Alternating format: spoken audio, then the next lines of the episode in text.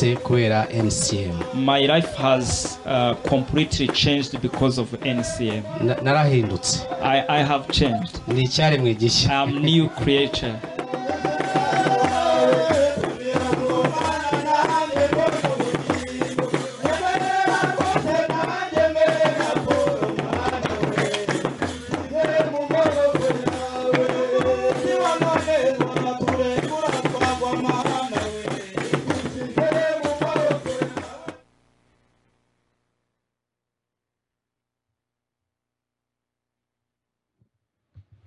Good morning, everyone. All right. Great to have you here with us this morning. The video presentation that you just saw is uh, an effort to kind of introduce you to a mission event that we're going to have next Saturday night, which is September 17th, and that will be at 6:30. That's uh, an opportunity to meet with one of the delegates from the mission work in Rwanda. Uh, it's one of the mission works that we've supported for a number of years. And uh, they're doing something called Gushima, which means to stand in awe or in wonder at what God has done. So, next Saturday evening, if you're uh, free, we'd love to have you come and have an opportunity to meet with the folks from uh, Rwanda and uh, to enjoy just a really beautiful time getting to know the mission work that we are supporting here at the chapel. One of the other things that we are doing in a I guess this is about a month away, is the CareNet Center banquet. My wife is involved with uh, collecting names of those that are going to participate in that event. It's a wonderful local ministry that uh, encourages the value of life and gives families a place where they can find the help and support they need in caring uh, for their children. So that, that banquet will be October 20th. You can see my wife at the table as you're leaving the service today. If you have trusted Christ and have never participated in a believer's baptism service, uh, there's a sign up sheet out on the table that you can go to, sign up, and uh, we'll be planning a date for that service, preparing for the interview process, and uh, all the things related to that. It's always a beautiful time of celebration. If you're interested in participating in that, please let us know. And then the one other event we want to highlight is we have a newcomers luncheon. So if you've been visiting at the chapel for somewhere in the realm of the last 12 months and would like to participate in a luncheon with the leadership team, that will be on Sunday, October 2nd. Okay. And then one other change for the teens. We announced that we were going to meet at our home tonight. Due to the weather, we're going to meet here at the church building tonight at six o'clock. So we'll be doing our activities, uh, testimony time, and then also uh, some uh, eating of pizza. Okay, which is perhaps undoubtedly the most important part of the night to certain people. Okay. Uh, I want to read for you just a quick verse, and I want to ask you to stand with me, if you would, as we prepare our hearts for worship together this morning. Ephesians 3, verse 20 says, Now all glory to God, who is able through his mighty power at work within us to accomplish infinitely more than we, what we would ever ask or think. Glory and praise to him in the church and in Christ Jesus through all generations, forever and ever. Amen. I want you to think about that. Glory to Him through Christ, and this is the part that hits through Christ and the church. So, the work that Christ has done in us to change our hearts makes us, in a sense, not equal to Christ. And please understand how I'm saying this but that we are fulfilling the same role that Christ fulfilled in his ministry on earth. As a result of his redeeming grace in our lives, we can also give glory to God and praise him in a beautiful way together as we worship him corporately. So, would you worship him and sing praises to him and give glory to him in the church and through Christ Jesus, our Lord, this morning? Father, as we join our hearts together, we are humbled that we as Christ can glorify you. Lord Jesus, we remember your words in the Garden of Gethsemane when you said, Father, not my will, yours be done. Glorify your name through me. And Lord, that is our prayer this morning as the church. That as we sing praises to you, as we glory in you, as we honor and adore you, that you will find in us and through us the glory that you so rightly deserve, coming off of the lips of people who have been redeemed by your saving grace. So, Lord, humble us as we sing and fill us with joy as we sing, that we are your children and that we are people of hope because of what Christ has done. Help your church this morning to worship you full heartedly, I pray. In Jesus' name, and all God's people said, Amen. Let's worship Him together.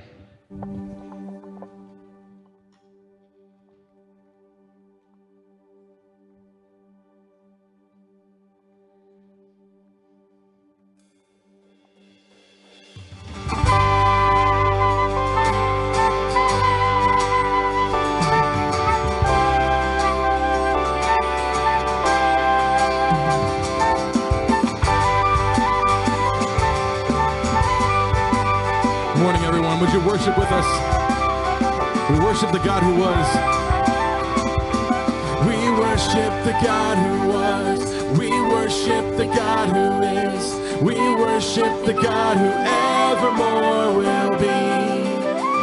Cause he opened the prison doors, he parted the raging sea.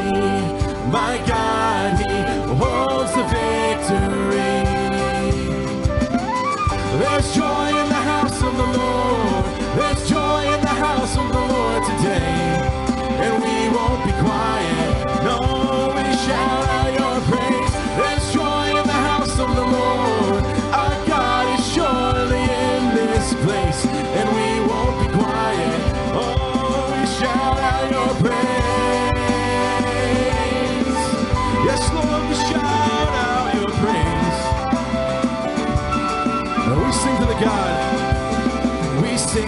the God who heals. We sing to the God who saves. We sing to the God who always makes a way. Cause he hung upon that cross, then he rose up from that grave. My God.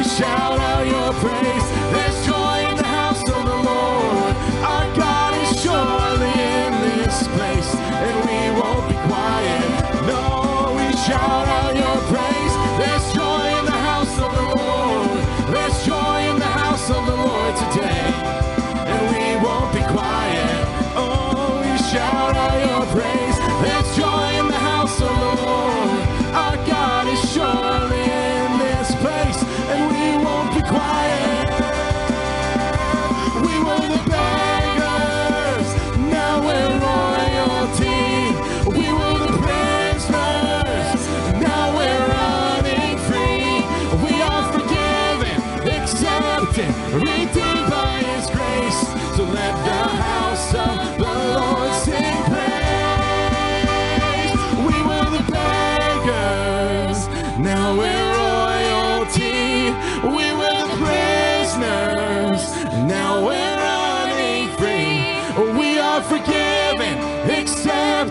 redeemed by his grace. Let the house of the Lord sing praise. Yes, we praise you, Lord. We glorify you alone.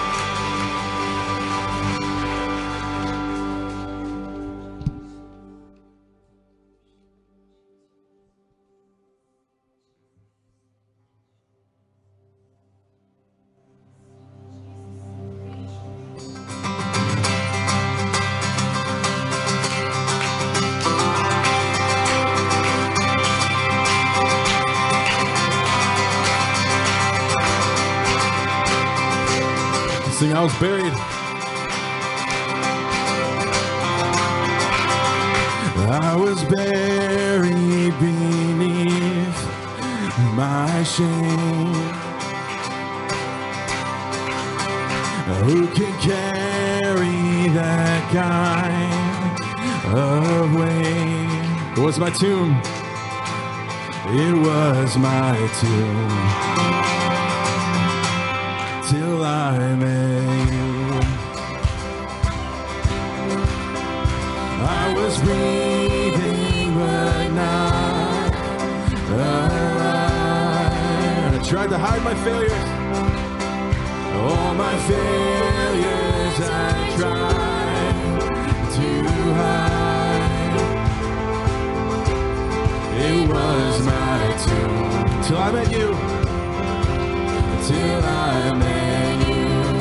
You my name. You call my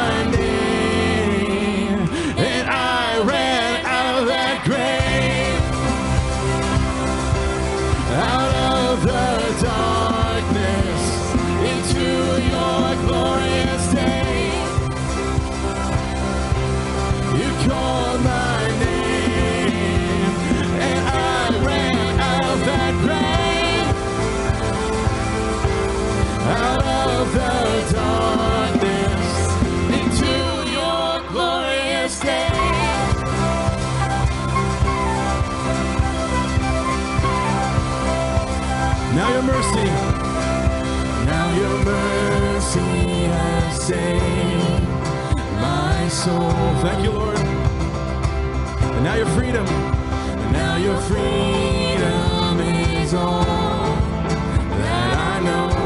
The old made new. The old made new. Jesus, when I met you, you called my name. You called my name, and I ran out of that the darkness into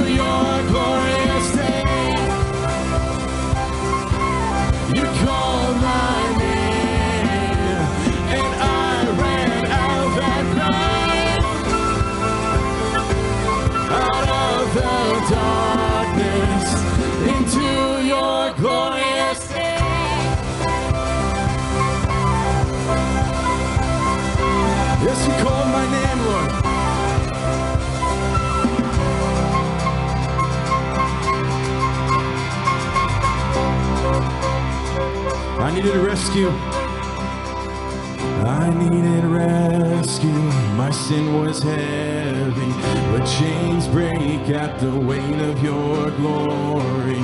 I needed shelter. I was an orphan. Now you call me a citizen of heaven. When I was broken, you were my healing.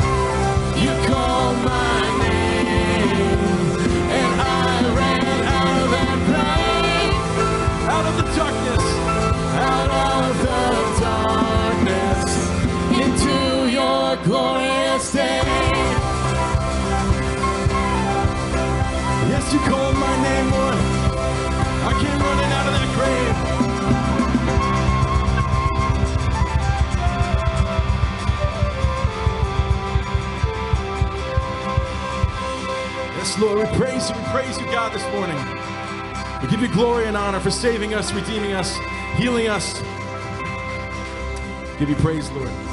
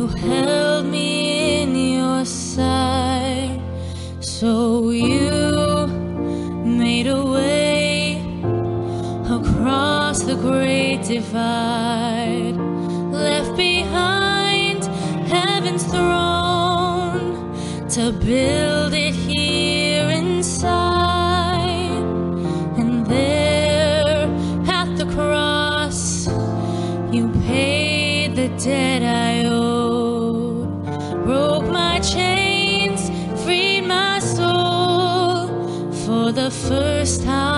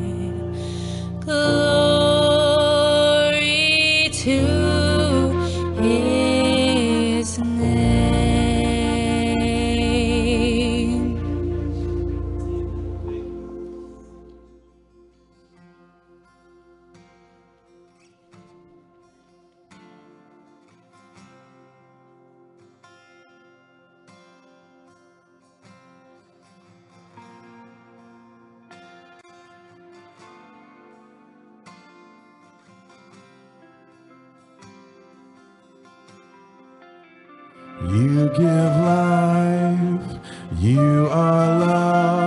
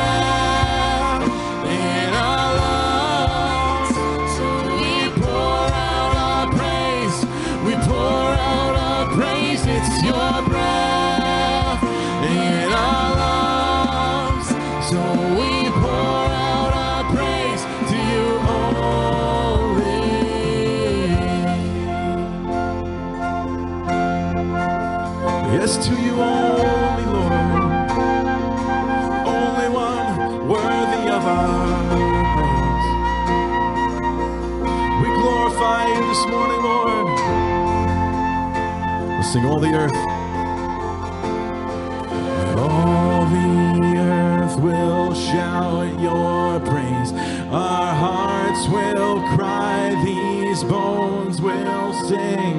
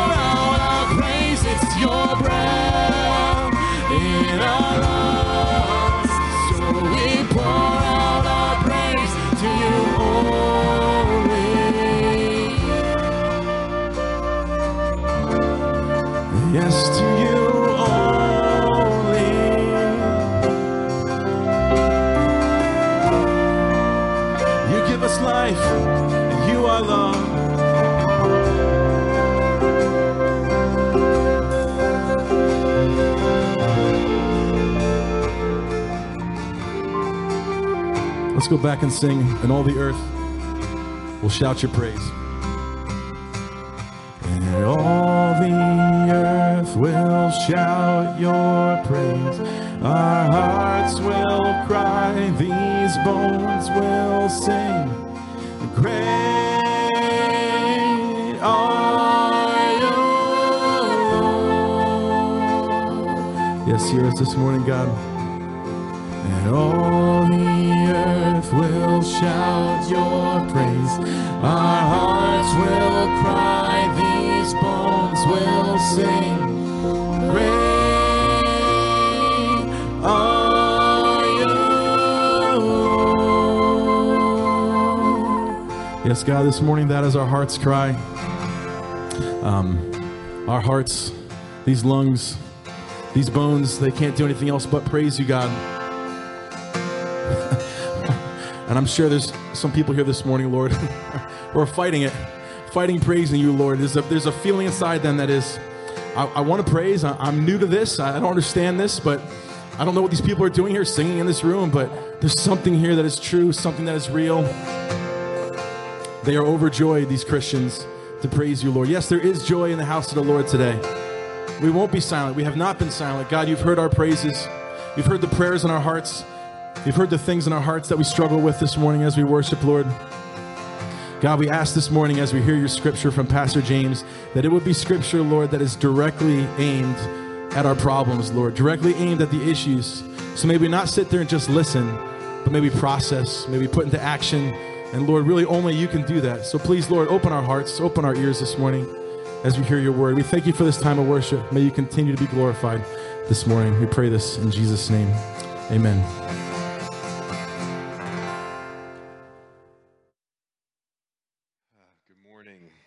Children, you could be dismissed for junior church. Uh, for the rest of us, would you turn in your Bibles with me to Isaiah chapter 41? Isaiah chapter 41. Um, on your uh, seat or near you, there are uh, these cards, and um, what we're going to be asking you to do is this Pastor uh, Tim and myself, over the next couple of weeks, are going to be preaching from our favorite text, or at least one of our favorite texts from Scripture. And uh, we would love it as a leadership team if you would take the time to memorize those passages. Uh, scripture memory is one of those things that has kind of unfortunately gone by the wayside. And it is such an important thing, tool in our lives to be able to take God's word into our minds, take it into our hearts, and to be able to apply it. Uh, when you're in the midst of a trial or trouble, like we're going to talk about this morning from this passage, there are often times where you're not going to be able to open your Bible and flip to a passage of Scripture, but the Holy Spirit can go through that mental filing cabinet of you that you have of those verses. And perhaps uh, the verse that I share with you this morning would be one of the ones that you would um, use. Uh, so I'll be working through Isaiah chapter 41:10, and if you want to get a jump on Pastor Tim's message uh, next week, uh, Lord willing, it will be from Philippians chapter 1 verse 6.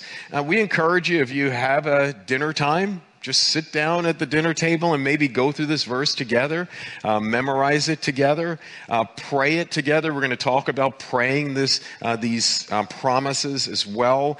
And as you go through the week, what I find when I try to memorize passages is if I think about it, number one, if I write it down and have it somewhere that I could pull out, number two, and then I use it with a bunch of people, number three, it really helps me to remember it. So, so not only at your dinner table, um, but maybe with some friends, maybe family members, maybe if you can at work. In opportunities that you have to connect with people, maybe sharing a verse like this will help. Now, now one of the concerns with promise centered uh, sermons is that we can pull a promise out of its context and um, use it in a way that God has not ordained for us to have. I don't believe that we're going to do that with this one or what we will do next week. And these are passages that, when you're in the midst of the most difficult times of your life, the trials in your life, God wants to give you precious promises. And today, I want to talk to you about a precious promise for those that are fearful. So let me read uh, a portion of Isaiah chapter 41. We'll pray, and then we'll spend some time kind of working through it. Isaiah chapter 41, I'm reading from the English Standard Version. Uh, here's the word of the Lord Listen to me in silence, O coastlands. Let the people renew their strength. Let them approach, then let them speak. Let us gather together or draw together for judgment. Who stirred up one from the east, whom victory meets at every step? He gives up nations before him so that he tramples kings underfoot. He makes them like dust with the sword, like driven stubble with his bow. He pursues them and passes on safely, and by his feet have not trod. Who has performed and who has done this, calling the generations from the beginning? I, the Lord, the first, and with the last, I am He. The coastland have been seen and afraid, and the ends of the earth tremble. They have drawn near and come. Everyone helps his neighbor and says to his brother, Be strong. And the craftsman strengthens the goldsmith, and he smooths with hammers him who strikes the animal, saying of the smoldering, It is good. And they strengthen it with nails so that it cannot be moved. But you, Israel, my servant, Jacob, whom I've chosen, the offspring of Abraham, my friend, you whom I took from the ends of the earth and called from the farthest corners, saying to you, You are my servants. I have chosen you and not cast you off. Fear not, for I am with you.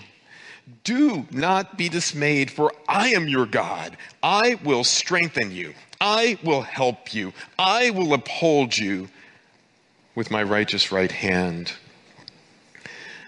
Because of all who are incensed against you shall be put to shame and confounded. Those who strive against you shall be as nothing and shall perish. You shall seek those who contend with you, but you shall not find them. Those who war against you shall be nothing, as nothing to you at all. For I, the Lord your God, hold your right hand. It is I who say to you, Fear not, for I am the one who helps you. This is God's sufficient, eternal, authoritative, life giving, and life changing word. Would you pray with me? So, Lord, this morning, as we have an opportunity to work through a portion of Scripture here, I pray that you would open our ears to hear and open our hearts to, to know you. And Father, I pray that we would not wrestle this promise outside of the context, but within the context, written to your people thousands of years ago and applied in essence to us today. I pray that you would help us to do that. Help us to trust that same God who says that he is with his people. Help us to trust that same God that reminds us that you are our God. Remind us that of the great I wills, I will strengthen you, I will help you, I will hold you by my righteous right hand. And I pray that you're going to be glorified in all we do in Jesus' name.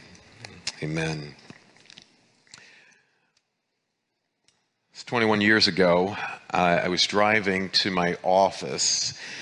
And as I was driving to my office, I'm driving down the road and I'm, I'm going to be running late. So I reached out to the person I was working with, um, was going to be seeing and counseling. And I said, um, I'm going to be running late. So I let them know.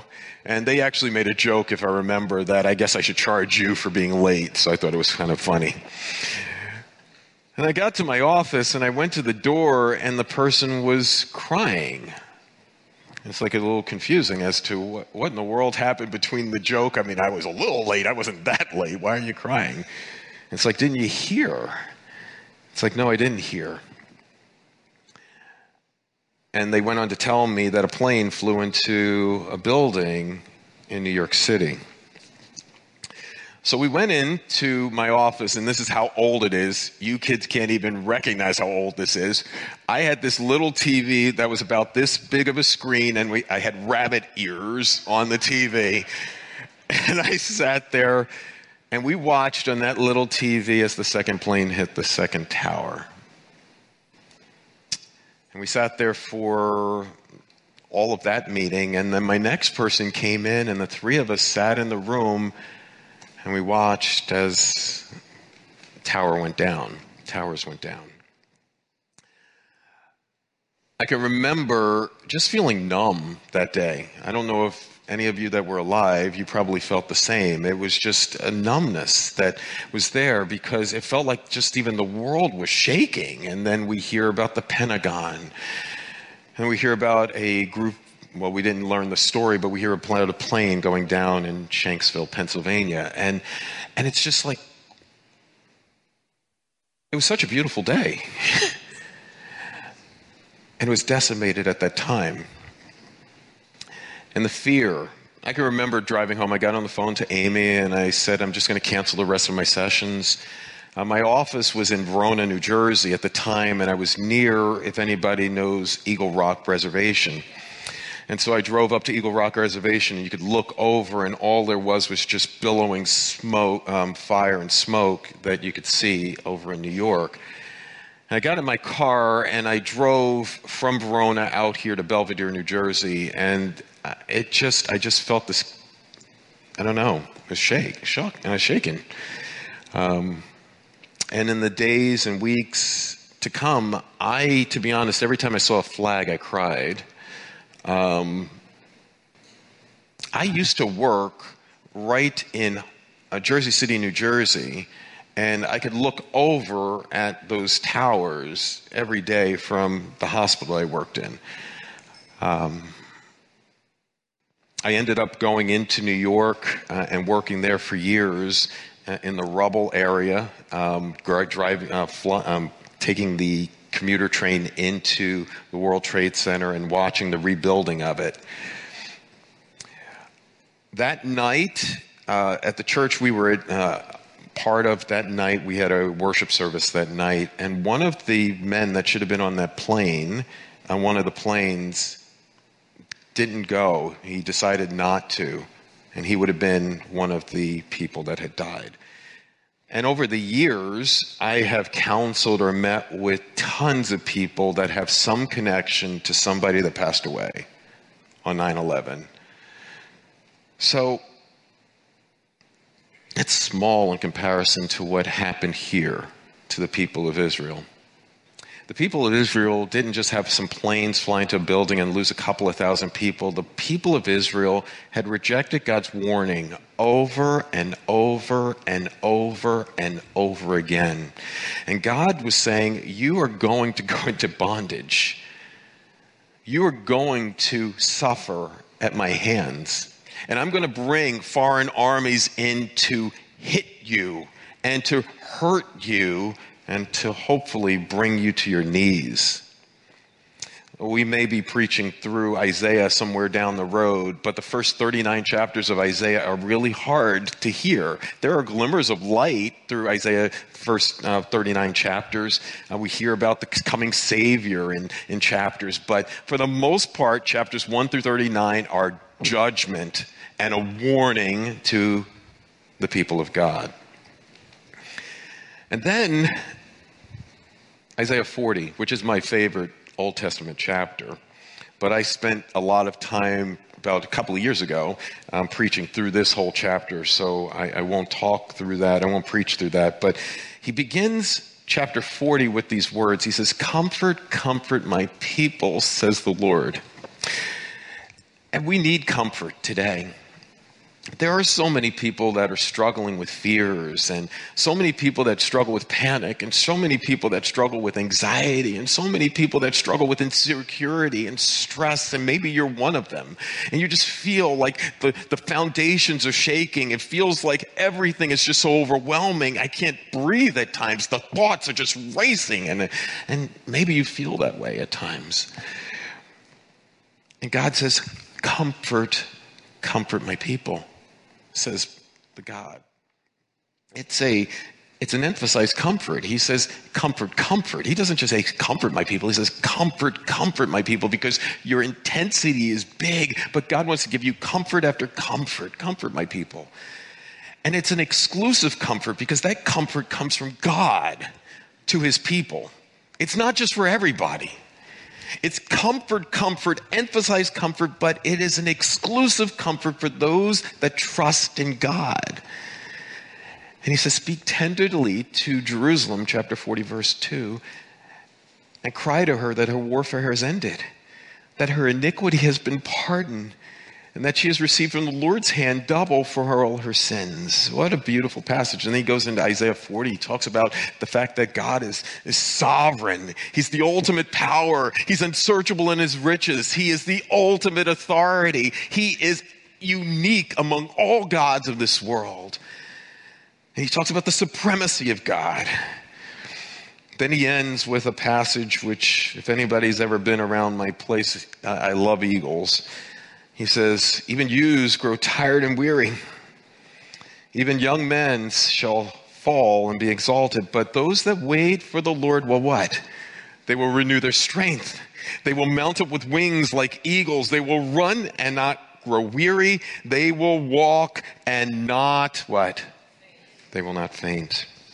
And so after that chapter 40, he goes right into Isaiah chapter 41 and he says that, you know, there is going to be one. He describes himself as the authority again. He describes himself as sovereign. We see that in the first couple of verses. He describes himself as the one who knows, which is very interesting. He talks about a man that will rise up from the east, verse 2, who will have victories. That is Cyrus. We don't see his name here, but you will see it later on in the book.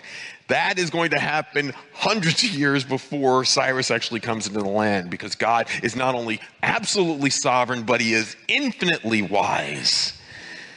But then he is perfectly loving. He talks here in verse um, 8, but you, Israel, my servants, Jacob, whom I have chosen, he chose us, the offspring of Abraham, my friend, you whom took from the earth and called from the farthest corners, you are my servant. I have chosen you and not cast you off. Just before that, he talks about the world and how the world responds to fear. Now, if you remember on 9 11, 21 years ago, right after that, churches were full.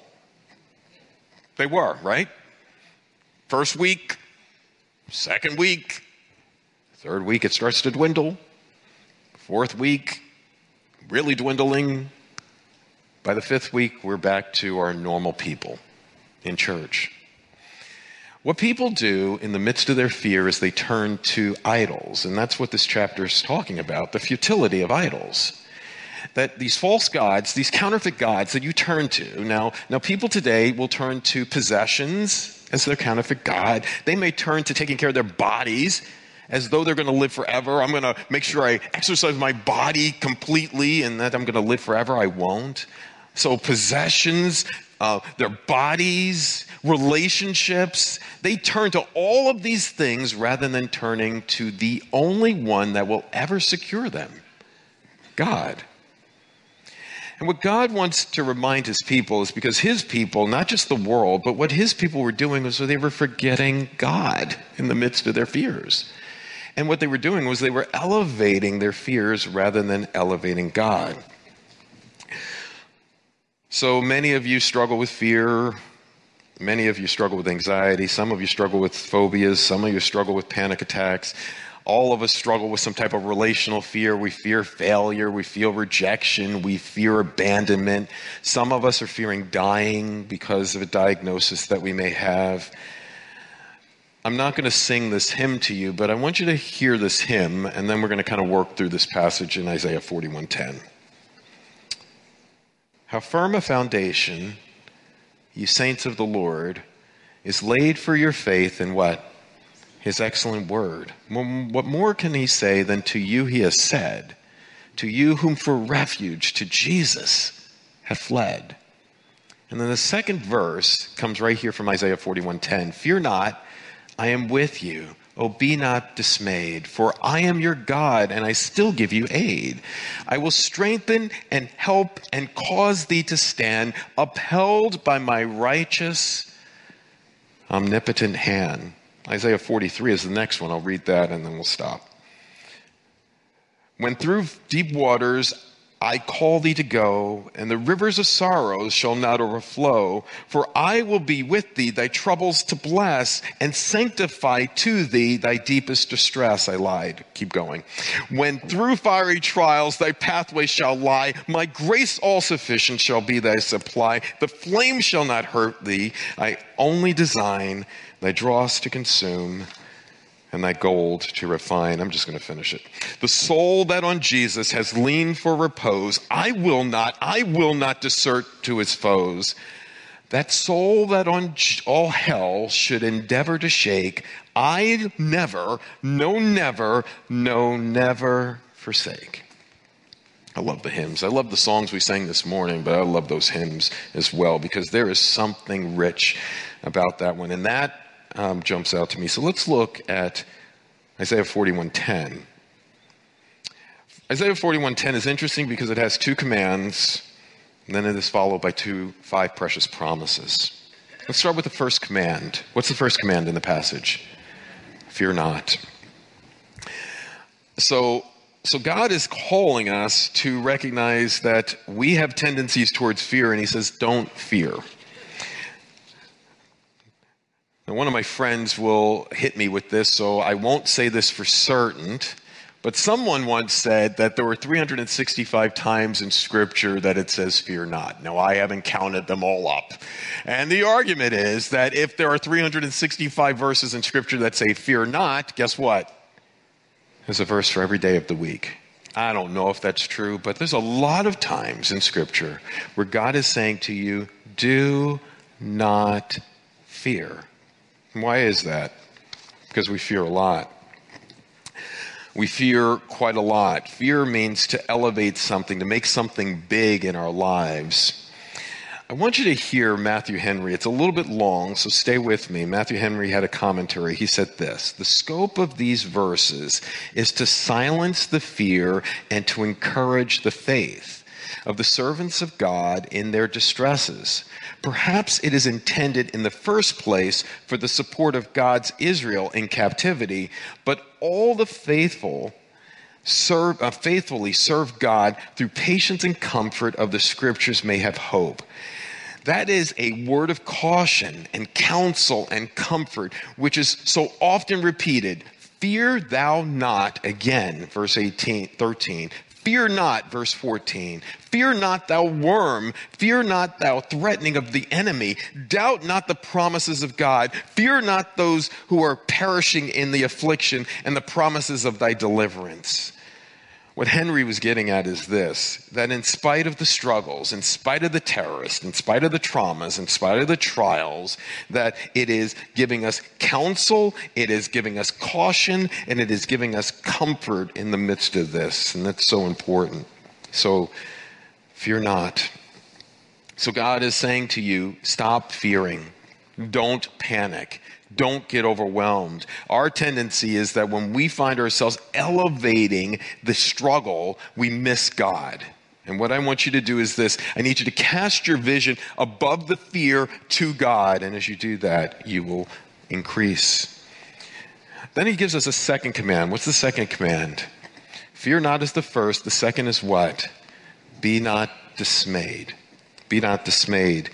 Uh, overwhelmed discouraged, frustrated, insecure. Be not dismayed. Do not let discouragement grab you. To be dismayed means to be discouraged. Discouraged means it's this prevailing problem in our society today. It is a lack of courage, and we lose courage in God. Be not discouraged. Remind yourself of the sovereign God. Be not discouraged. Remind yourself that God never panics. Be not discouraged because God loves you. Be not dismayed. So God gives us two commands fear not and be not dismayed. And then he gives you five promises. This is where I want you to settle today. Because it's not as much about what I can do because I am a worm. I'm insignificant. I can't do this on my own. God, I even, anything that I do, I am doing by your power and your grace. So I need to fear not. Yes, God. I need to not be dismayed. Yes, God. But I need to remind myself of who God is. First, he says, For I am with you. I want that to so saturate in your mind that there is never a time you will ever go through life that God is not perpetually present with you. In your darkest times, in your deepest sorrows, when it feels like you are completely alone, when everybody else seems like they have abandoned you and rejected you, God is with his children. He is everywhere present, but he is specially present with his children that perpetual presence of God. I will never leave you. I will never forsake you. God said through Hebrews that the Lord is my helper and I will not be afraid. The Lord is with you. I can remember the disciples in the boat, and as the boat is being buffeted and they're panicking, and Jesus is sleeping, he's like, Don't you care about us? And he says, I am here in the boat with you. I will not leave you. I am with you. Let the presence of God so comfort you in the midst of the great trials that you go through. I, I used an, uh, an acrostic in my Sunday school class, and it was SOG self aware, other aware, God aware. And it's this acrostic that kind of reminds us about who we are, self awareness, and other awareness, thinking about other people. But the biggest piece that is the G, the God awareness piece, that there is not a moment in your life that the sovereign God is not with you. Let that so captivate you. Let that so comfort you. Let that be Linus's blanket in your hand. Hold dearly to it. Hold on to it. But not only does he says, I am with you, but then he says, I am what? Your God. If you're not opposed to writing your Bible, I circle that word God, your. And the reason for it is this. He could have clearly said to you and to me, he could have clearly said, I am God. Don't fear, don't be dismayed, I'm with you, I am God. He could have said that. But the Almighty God, the sovereign creator of this universe, said, I am your God. I know you. I have a personal relationship with you through my son, the Lord Jesus Christ. I know every hair that's on your head or lacking.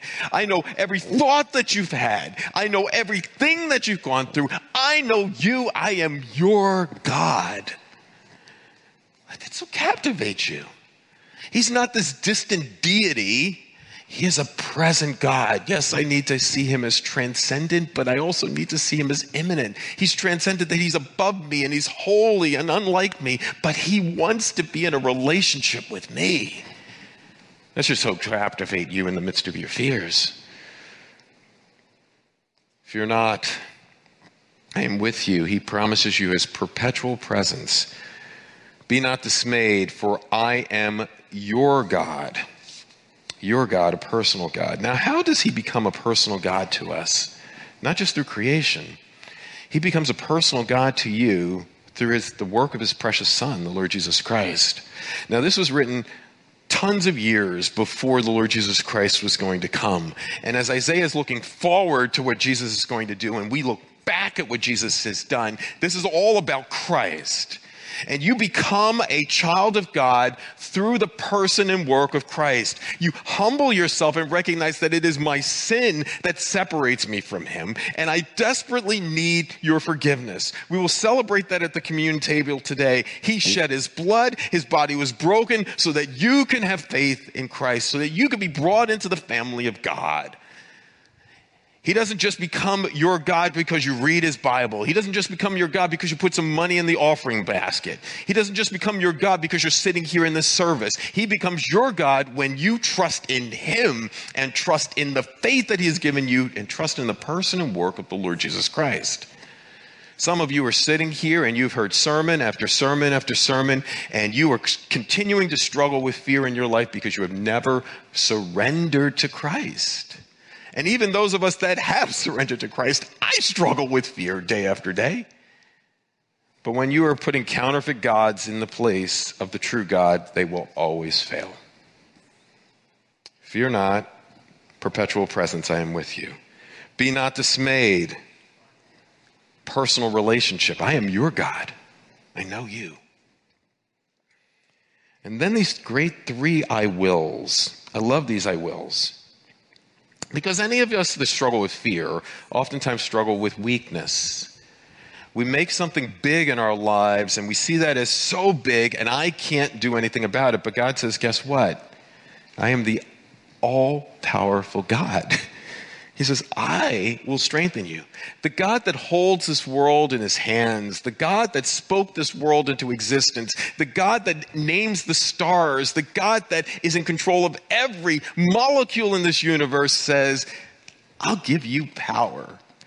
Don't worry about the power, I'll give that to you.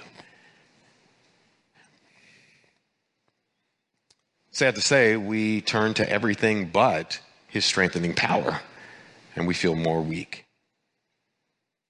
His next promise I will help you. See, not only is God going to be there with you, and not only is God promising you a personal relationship with Him, and not only is He saying, I will strengthen you, I will support you, I will give you wondrous work and enabling grace. He says, I will help you. I love this passage in Romans chapter 8, verse 26. Romans chapter 8, verse 26, he says this.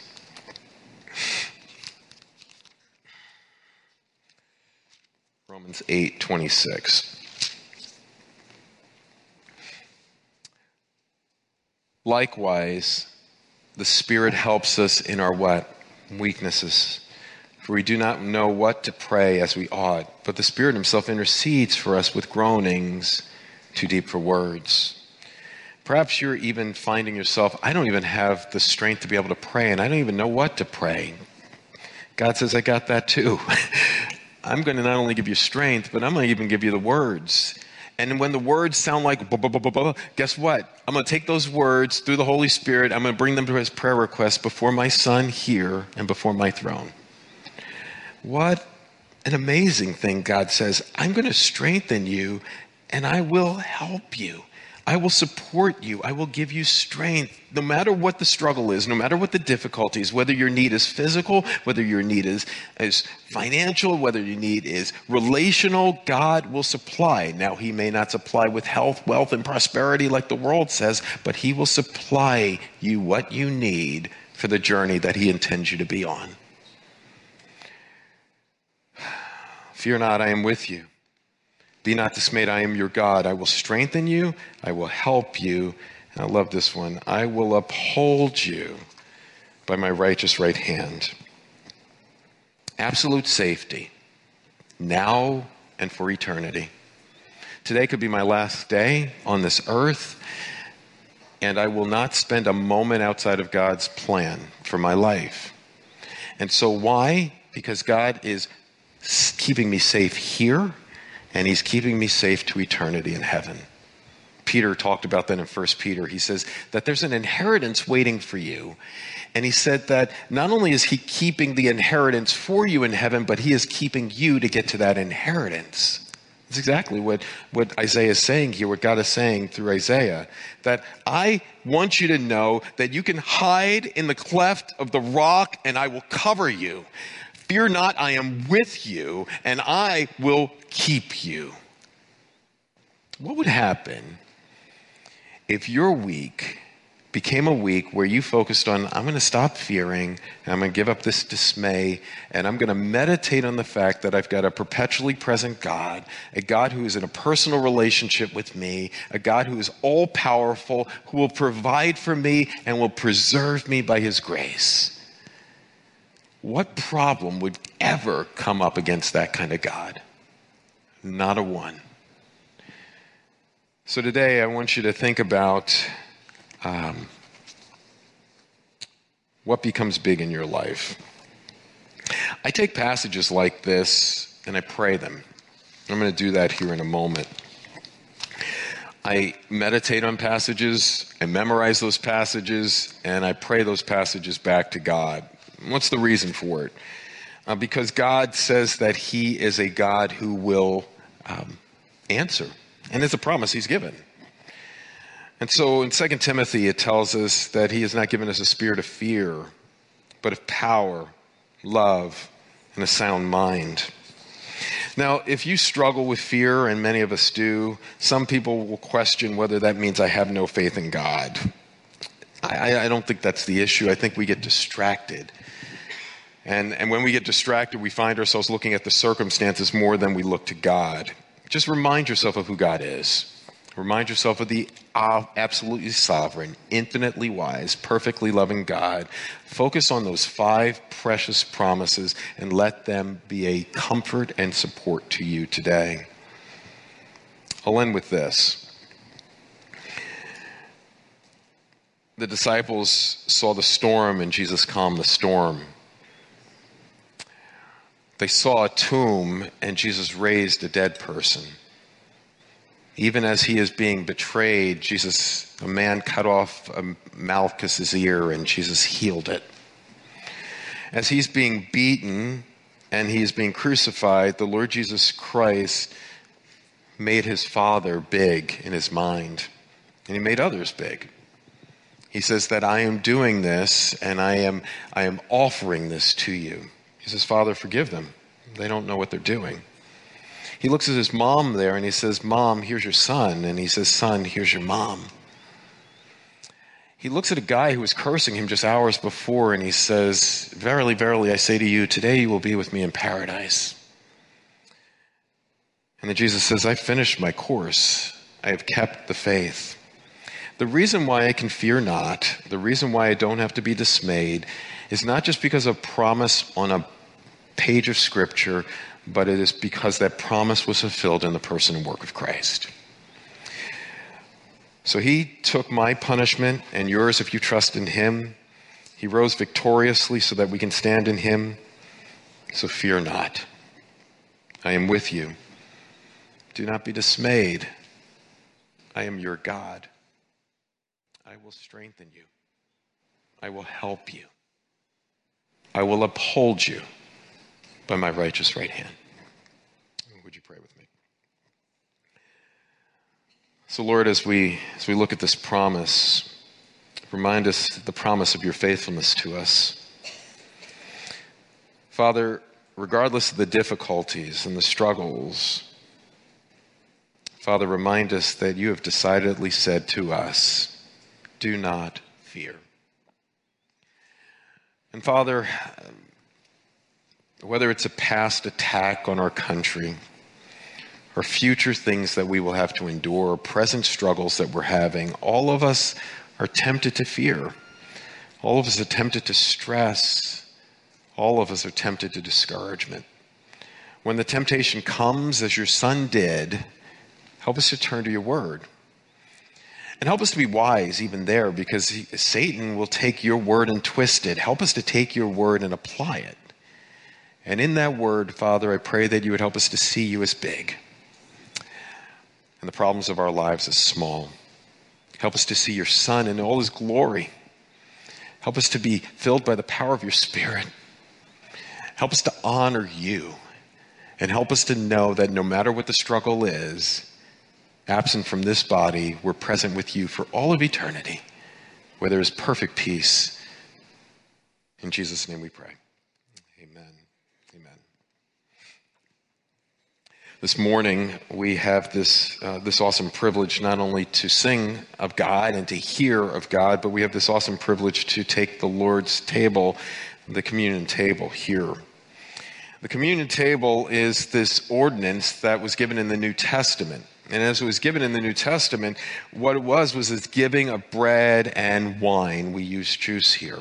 And what it was doing was it was showing forth the death of the Lord Jesus Christ. The, the juice that you will take will be symbolic of his blood. The wafer that you take will be symbolic of his broken body for you. It's, it's spiritual nourishment, it's food but it's it's food for us, but it's spiritual nourishment because as you take it, it causes you to meditate again on what Christ has done for us.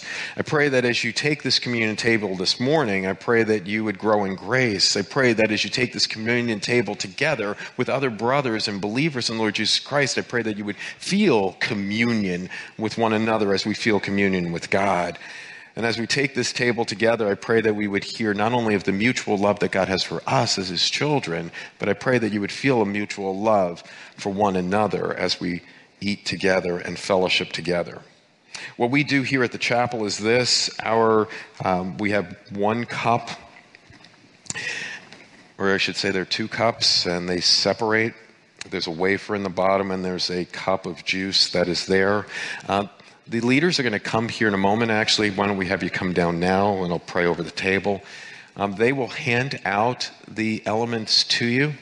Um, hold them in your hand, and then one of the pastors is going to come up and pray us through each of them. As you do that, and as you take this cup, I want you to take some time to think about Christ and think about the cross and think about what he has done for you and to praise him, praise him, praise him. Now, if you don't know Christ as your Lord and Savior, I'm going to ask you to let this pass by, but find one of us afterwards because we want to talk to you about what it means to be a true believer in the Lord Jesus Christ. So let's pray here. Lord, as I hold this cup in my hands and I hold this wafer in my hands, we believe that your son was crucified once for sin. This is not his re crucifixion, we're just symbolizing it. But when we symbolize it, Father, this is not something that should be taken lightly. Help us to be amazed at what Christ has done the fears of the world that are around us, the fears that are happening within us, help them to be pushed aside by the beauty of your Son, the wonder of his work, and the wonder of his grace. In Jesus' matchless name we pray. Amen.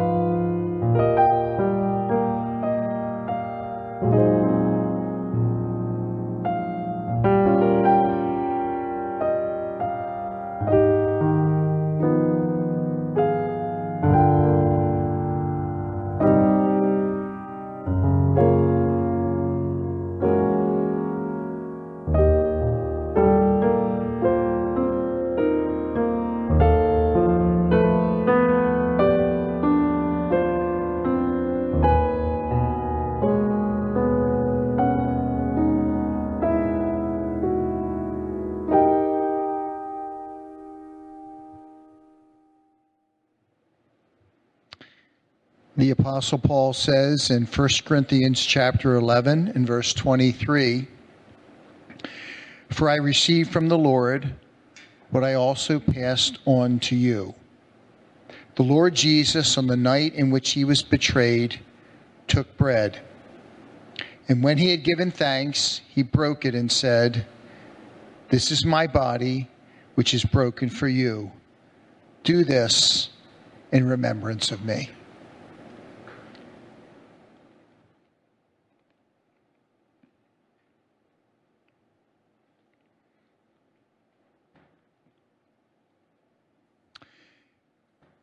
In the same manner, after supper, he took the cup, saying, This cup is the new covenant in my blood.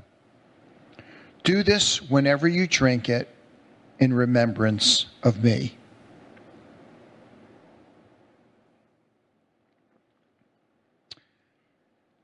For whenever you eat this bread and drink this cup, you proclaim the Lord's death until he comes.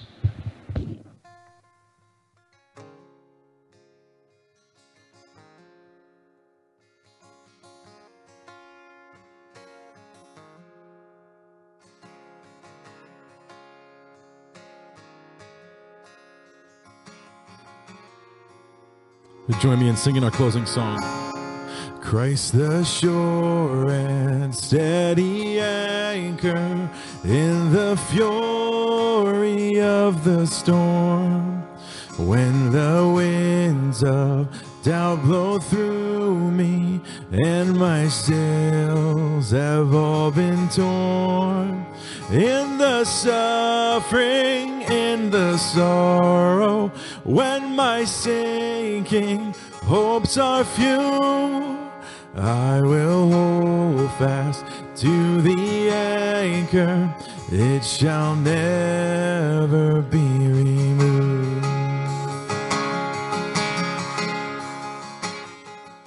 Christ the shore. Christ the sure and steady anchor while the tempest rages on.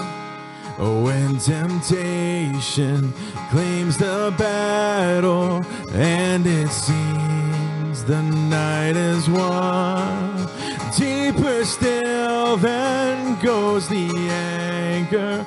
Though I justly stand accused, I will hold fast to the anchor. It shall never be removed.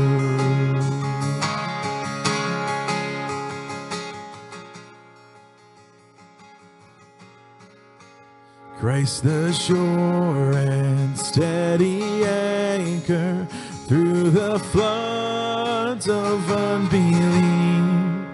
Hopeless somehow, oh my soul, now lift your eyes to Calvary. This my palace of assurance, see his love forever prove. I will hold fast to the anchor, it shall never be removed. Christ the anchor as we face the wave of death. When these trials give way to glory as we draw our final breath, we will cross that great horizon, clouds behind and life secure, and the calm will be the better for the storms that we endure. Christ the shore of our salvation, ever faithful, ever true. We will hold fast to the anchor, it shall never be Thank you, Lord, this morning. That is true. You died once for our sins, once for all. And Lord, we live in light of that. We can trust you. We can look to you. We can set aside our unbelief that you are not bigger than the storms we face in our life, but you are. Of course, you are. Lord, whatever it is in our hearts that's causing us doubt and fear, Lord, may we look to your word and know that you uphold us by your righteous right hand. We are not out of your vision. We are not hidden from you, Lord. You see us, you know us, and you love us, God. We thank you for your Son dying for us, and that Christ is our sure and steady anchor. God, this morning, as we um, have heard your word and sung your praises, Lord, our hearts have glorified you, they've honored you. May our weeks do the same. God, be with us as we go from this place. We pray this in Jesus' name. Amen.